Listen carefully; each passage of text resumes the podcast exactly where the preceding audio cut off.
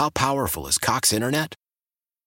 Powerful enough to let your band members in Vegas, Phoenix, and Rhode Island jam like you're all in the same garage.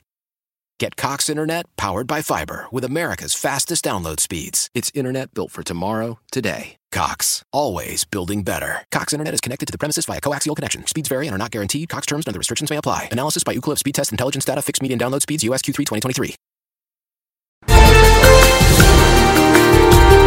Local people, local stories. This is the All Local from 1010 Wins. And good Friday morning. I'm Lee Harris. In the newsroom, we have Glenn Schuck and John Montone out in the field this morning covering New York and environs for you. Well, New York City public school students have basically been given a pass to skip school today so they can take part in the school strike for climate movement. And since it's going to be a very nice day, partly sunny, a high around 80, and it's Friday, we can expect a goodly many of them will exercise this option. Organizers of the movement would like them to be in Foley Square for a big rally they're going to have to exert pressure on world leaders ahead of the UN Climate Summit next week. And 1010 Wins newsman Glenn Schuck is already there. Good morning, Glenn. Good morning. Goodly many. I like that, by the way. That's good.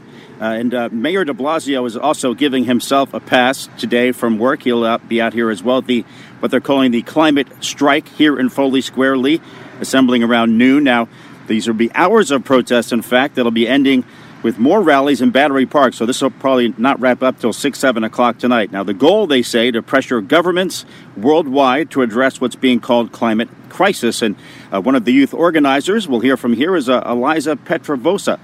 I hope that this really is um, talked about inside of the United Nations. That's why we're doing this, in order for everyone to really hear what is happening and hear it directly from the youth. She sounds very earnest. Indeed. Well, she hopes the turnout inspires a conversation with the UN. And this is going on worldwide today, these protests, Lee. Now, again, to show support, we want to mention the New York City public schools are excusing these absences here for thousands of high schoolers who come out on this nice day to skip class to be here. But teachers, they're not going to be too happy about this. They are not excused. The uh, school's chancellor, Mr. Carranza, saying that would be too disruptive. So, students, yes. Teachers, no. Thousands expected, and we will be here. All right, be interesting to see how many kids show up and uh, how many kids just uh, take the pass. Yeah, I don't know how they're going to monitor that exactly, but uh, they did this for the gun protests uh, last year, so they're going to do it again. There are critics, though, who say if this was an issue like abortion in New York City, would they allow students out of school for that? Again, that's a debate for another time. Again, there'll be a big crowd here for sure, and That's, we'll be here. 1010 Wins newsman Glenn Schuck live from Foley Square. Well, a man who was living in Morristown is accused of working for Hezbollah on a plan to attack New York. One of his targets, allegedly, the George Washington Bridge, and uh, John Montone is there. Just goes to show you don't know what people are thinking of when they're walking around the city, John. No, you don't. In fact, uh, Police Commissioner uh, Jimmy O'Neill says that 42 year old Alexei Saab of Morristown was uh, acting in a covert manner on the streets of the city, scouting his targets for Hezbollah, uh, sending them information on the structural weaknesses of uh, the potential terror targets, such as the George Washington Bridge. Now, looking at the span this morning, just as uh, traffic is starting to pick up, you realize this is the world's busiest motor vehicle bridge 300,000 cars, trucks, and buses a day, over a hundred million uh, per year. So the idea, according to the feds, was to inflict maximum death and destruction. I've seen a picture of this guy. He's up on our website, and he just looks totally ordinary. There's nothing about him that says uh, Hezbollah, particularly. And so, again, it's a little bit frightening that people walking around the city, and there are millions and millions of us here, uh, just could be thinking, uh, you know, thoughts like these.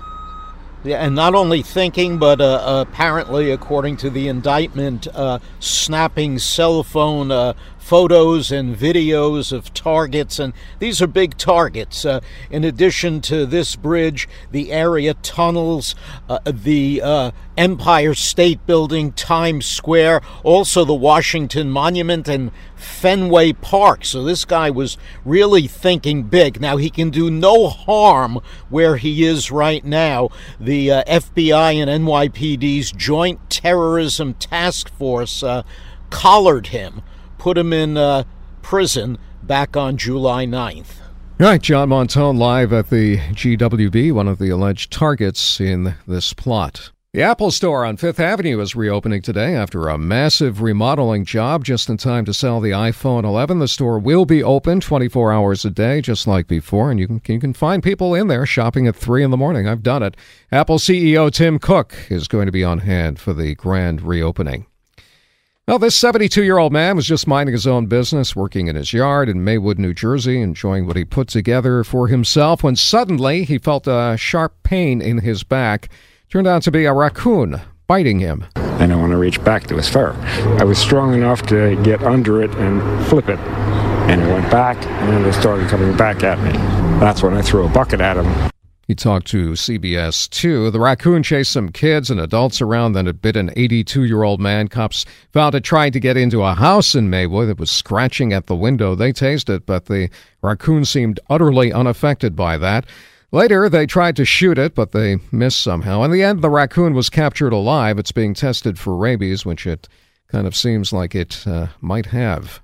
If you like books, there's a big book festival in Brooklyn this weekend. It's 13 stages, 300 authors from over 20 countries. All around the world, they come into Brooklyn. We have every genre poetry, graphic novel, novels, fiction, nonfiction, and just some of everything for everyone photography, chefs, etc. That is Carolyn Greer. She's the co producer of the Brooklyn Book Festival, which takes place in 13 different locations. You can get the list and more info at brooklynbookfestival.org. Finally, a guy who was arrested in Manhattan last month for racist attacks on random people is blaming Eli Manning. Todd Lyons told police at the time of his arrest, quote, This is Eli Manning's fault. He is sending white crackers to beat me up. Lyons also told the cops that he never assaulted anyone. As for the one attack that was caught on video, he said that one was in self defense. In court yesterday, he requested to act as his own attorney. The judge instead ordered a mental competency exam. Thanks for listening to the All Local from 1010 Wins. And for the latest news, traffic, and weather, tune to 1010 Wins. Visit 1010wins.com or download the radio.com app to take us with you wherever you go. Why? Why? If you Why? have T-Mobile 5G home internet, you might be hearing this Why? a lot. Why? Every time your internet slows down during the busiest hours. Why? Why? Because your network gives priority to cell phone users. Why? Good question. Why not switch to Cox Internet with two times faster download speeds than T-Mobile 5G home internet during peak hours? Okay. Stop the whys and visit cox.com slash 5G home for details. T-Mobile prioritizes certain T-Mobile phone users over home internet users during times of congestion.